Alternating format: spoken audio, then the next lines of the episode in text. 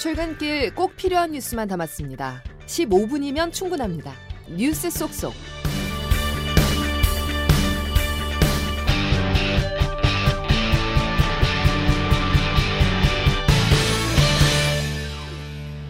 여러분 안녕하십니까? 9월 1일 금요일에 전해드리는 CBS 아침 뉴스 김은영입니다.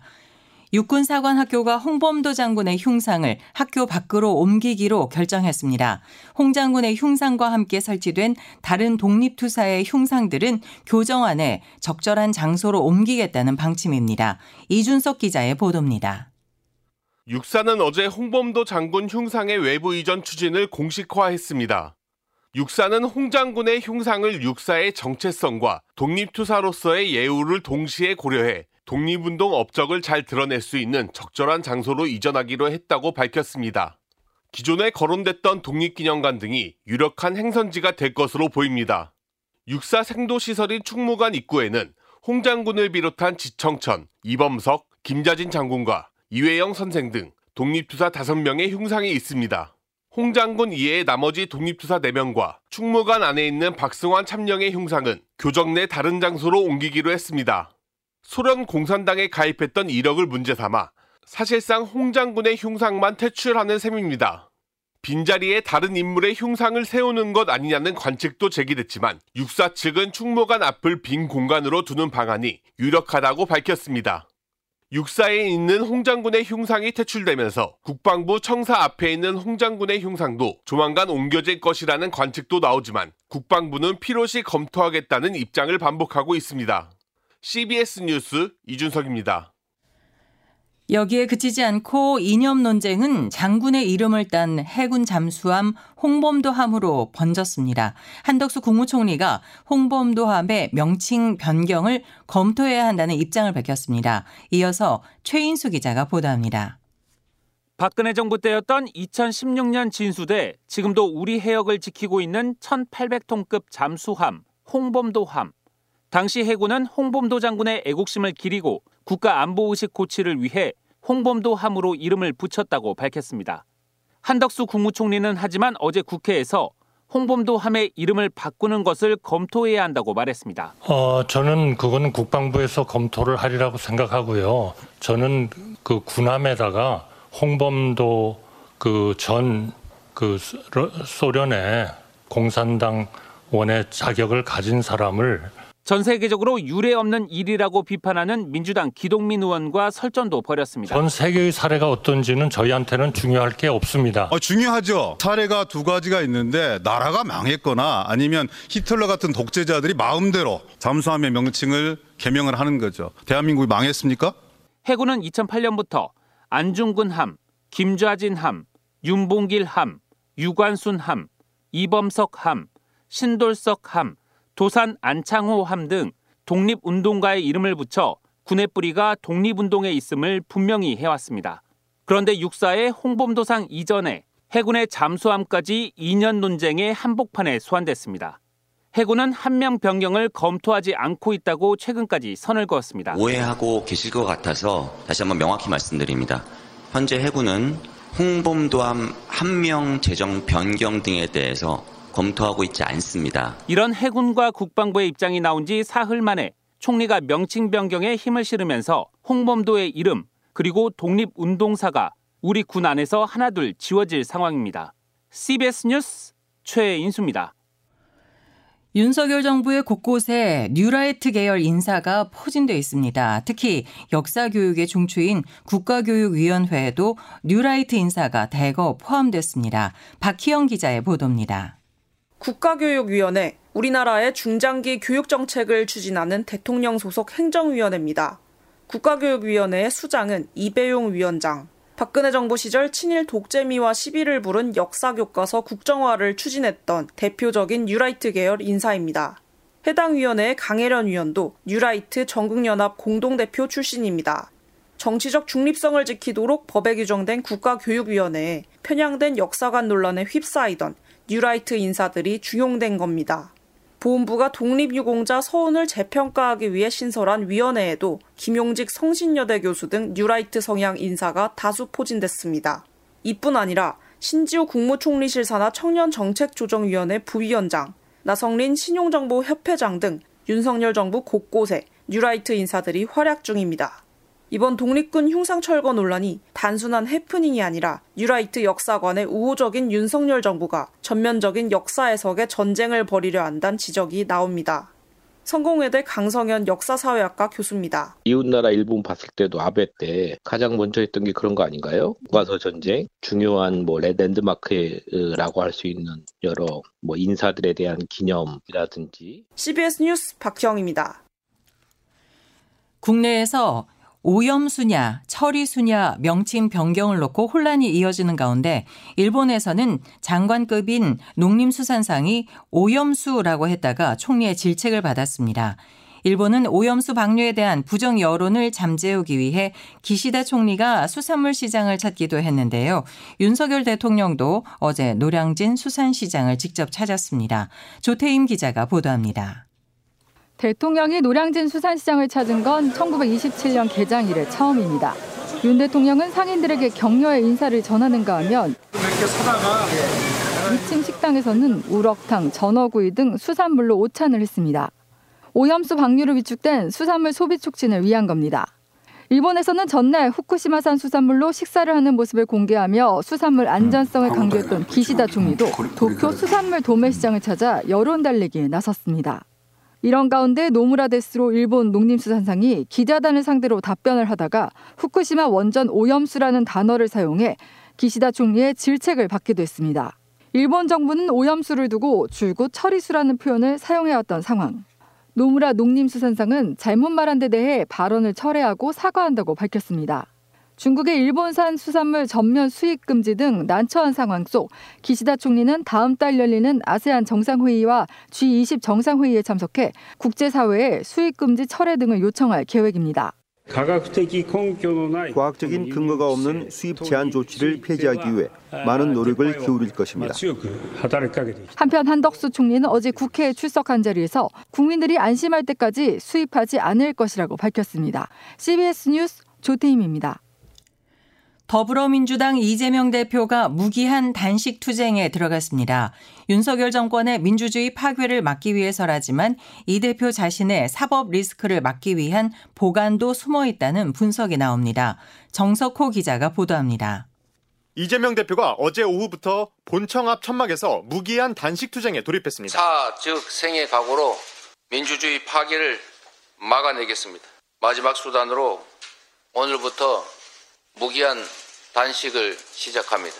요구 조건은 윤석열 대통령의 대국민 사죄와 후쿠시마 오염수 방류 반대 입장 천명 등 정부가 사실상 받아들이기 힘든 사안들입니다. 이 대표는 민주주의를 지키기 위한 승부수라고 밝혔지만 당 안팎에선 다양한 정치적 의도가 숨어 있다는 분석이 나옵니다. 우선 이 대표가 검찰 조사를 받아야 하는 상황에서 피의자 이재명이 아닌 투사 이재명의 이미지로 포토라인에 서는 게 정치적 무게감을 더할 수 있습니다. 또 단식으로 건강에 지장이 생기거나 병원에 입원할 경우 실제 조사가 지연될 가능성도 있습니다. 여기에 이 대표의 강경투쟁으로 친명과 비명 간 개파 갈등이 비집고 들어갈 틈이 사라져 외형상 통합도 기대할 수 있습니다. 다만 이번 단식의 순수성을 지적하는 비명계의 목소리가 적지 않은 만큼 이 대표의 승부수가 통할지는 미지수입니다. CBS 뉴스 정석호입니다. 내년 총선을 앞두고 국회가 오늘 오후 2시부터 전체 회의 개회를 열고 100일간의 정기국회 일정에 돌입합니다. 개회식 이후 5일부터 8일까지는 대정부 질문이 이어지며 정기국회의 꽃으로 불리는 국정감사는 10월 10일부터 열립니다. 이번 정기국회는 내년 총선을 앞둔 전초전이어서 여야가 국정감사, 예산 심사 등에서 사활을 건 대결을 벌일 것으로 전망됩니다. 지난달 생산과 소비 그리고 투자가 모두 감소하며 하반기 경기 반등 기대감에 찬물을 끼얹었습니다. 이희진 기자가 보도합니다. 정부가 고대하는 이른바 상저하고의 하고 첫 달인 7월 경기 반등 조짐은커녕 적신호가 켜졌습니다. 지난달 생산과 소비, 투자가 일제히 감소했기 때문입니다. 생산은 전달인 6월보다 0.7% 줄었고 소비와 투자는 감소율이 각각 3.2%와 8.9%로 훨씬 컸습니다. 특히 소비는 코로나19 사태가 한창이던 2020년 7월 이후 3년 만에 가장 큰 폭으로 줄었습니다. 지난달 소비와 투자 대폭 감소는 개별 소비세 인하 종료에 따른 승용차 판매 부진이 주 요인 중 하나로 꼽혔습니다. 통계청 김보경 경제동향통계 심의관입니다. 어, 소매 판매, 설비 투자 두 지표에 공통으로 들어가는 승용차 판매가 6월 개소세 인하 종료에 따라 6월에는 13.0% 증가하였다가 7월에는 12.3% 감소한 기저 효과가 크게 작용하였고 생산과 소비 투자가 동반 하락하는 트리플 감소는 지난 1월 이후 6달 만입니다. 기재부는 기상 악화와 승용차 개소세 인하 종료 등 일시적 요인 탓으로 경기 회복 흐름은 유지되고 있다는 입장입니다. 그러나 수출은 이달까지 11달 연속 감소가 확정적이고 가계부채 급증에 따른 소비 위축 등 내수 악화마저 우려되는 등 먹구름은 갈수록 짙어지고 있습니다. CBS 뉴스 이희진입니다. 코로나19 기간 소상공인과 중소기업 지원을 위해 도입된 대출 만기 연장 상환 유예 조치가 이달 말에 공식 종료됩니다. 정부는 연착륙 방안이 제대로 운영되고 있다며 위기설을 경계하는 모습이지만 현장의 우려는 여전합니다. 박초롱 기자입니다. 중소상공인을 대상으로 운영되던 만기 연장 상환 유예 조치가 이번 달 끝납니다. 상환유예 조치를 이용하던 차주들은 10월부터 상환을 시작해 최대 60개월 동안 빚을 갚아야 하는 상황입니다. 다섯 차례 연장된 조치가 마감되면서 금융권에서는 9월 위기설이 지속적으로 제기돼 온 상황. 고장수 전국 카페 사장 협동조합 회장은 코로나19 사태 이후 자영업자들의 상황이 오히려 더 나빠졌다고 말합니다. 코로나 터지면서부터 지금까지 매출은 계속 감소하면서 가져가는 순이익은 계속 거의 한 절반 가까이가 줄어든 상황에서 원금을 갚아나가야 된다라는 압박 때문에 매출도 회복되지 않은 데다 공공요금과 인건비가 꾸준히 올라 체감하는 어려움은 더욱 큽니다. 이 사장님들이 언제 어, 개인 파산이나 개인 회생을 신청할 지 모르는 상황이고 한국은행에 따르면 자영업자 연체율은 지난해 3분기부터 꾸준히 오름세를 타 올해 1분기 1%까지 치솟으며 8년 만에 가장 높은 연체율을 기록했습니다. CBS 뉴스 박초롱입니다. 윤석열 대통령이 내수 경기 활성화를 위해 추석 연휴와 개천절 사이인 10월 2일을 임시 공휴일로 지정한다고 밝혔습니다. 곽인숙 기자가 보도합니다. 윤석열 대통령은 물가 안정과 취약계층 지원, 내수 경기 활성화를 하반기 민생 정책 목표로 제시했습니다. 내수 활성화 방안으로 10월 2일이 임시 공휴일로 지정됩니다. 추석 연휴와 개천절 사이 월요일로 국무회의를 거쳐 임시 공휴일로 지정되면 엿새 동안의 연휴가 이어집니다. 10월 2일을 임시 공휴일로 지정하고 60만 장의 숙박 할인 쿠폰 배포와 함께 연휴 기간 고속도로 통행료를 면제할 것입니다. 추석 물가 안정 조치도 시행됩니다. 성수품 공급을 역대 최대 규모로 확대하고 670억 원 규모 농축수산물 할인을 지원해 성수품 가격을 지난해 대비 5% 이상 낮추겠다고 했습니다. 용산 대통령실에서 CBS 뉴스 곽인숙입니다. 경기도 파주 일부 지역에서 수돗물에 흙탕물이 섞여 나와 밤사이 주민들이 불편을 겪었습니다. 파주시청은 어제 오후 6시쯤부터 동패동과 산남동, 문발동 일대 1만 6천여 가구의 수돗물에서 흙탕물이 나오고 있다고 밝혔습니다. 이번 사고는 운정신도시 도로 확장 공사를 진행하는 LH가 상수도관을 교체하는 과정에서 발생한 것으로 파악됐습니다. 채모 상병 순직 사건을 수사하다 항명 혐의로 입건된 박정훈 전 해병대 수사단장에 대한 영장 실질 심사가 오늘 오전 10시 서울 용산구 군사법원에서 열립니다.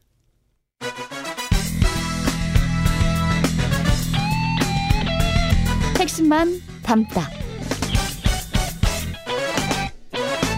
Save your time. 이어서 날씨를 김수진 기상 전문 리포터가 전해드립니다. 네, 9월의 첫날인 오늘도 중부지방은 계속 맑은 날씨를 보이겠습니다만 남부와 제주도에서는 여전히 비 소식이 있습니다. 특히 경남 해안은 오늘 오전까지, 제주도는 오늘 오전부터 내일 낮까지, 남해안과 경북 남부 동해안은 오늘 밤부터 내일 오전까지 시간당 30에서 60mm 안팎의 매우 강한 국지성 호우가 쏟아지는 곳이 있겠는데요. 내일까지 제주에 50에서 최대 200mm 이상, 남해안에 최대 120mm 이상, 그밖에 남부에 5에서 60mm 안팎의 비가 더 이어집니다. 이어지겠습니다. 낮 최고 기온은 오늘 광주 32도, 대구 31도, 서울, 원주, 청주 30도의 분포로 다시 30도를 오르내리는 늦더위가 찾아오겠습니다. 그리고 현재 우리나라 남쪽 먼 해상에서 동시에 북상하고 있는 세 개의 태풍은 다음 주 초중반에 중국 남쪽과 일본 남쪽 해상에서 모두 소멸할 것으로 보이기 때문에 우리나라에 직접적인 영향을 주진 않겠습니다. 다만 이 태풍이 몰고 오는 막대한 수증기 영향으로 주일부터 다음 주 화요일 사이 전국 곳곳에서 국지성 호 우가 내릴 가능성이 있다는 점 참고하시기 바랍니다. 날씨였습니다. 지금까지 CBS 아침 뉴스였습니다. 함께 해주셔서 감사합니다.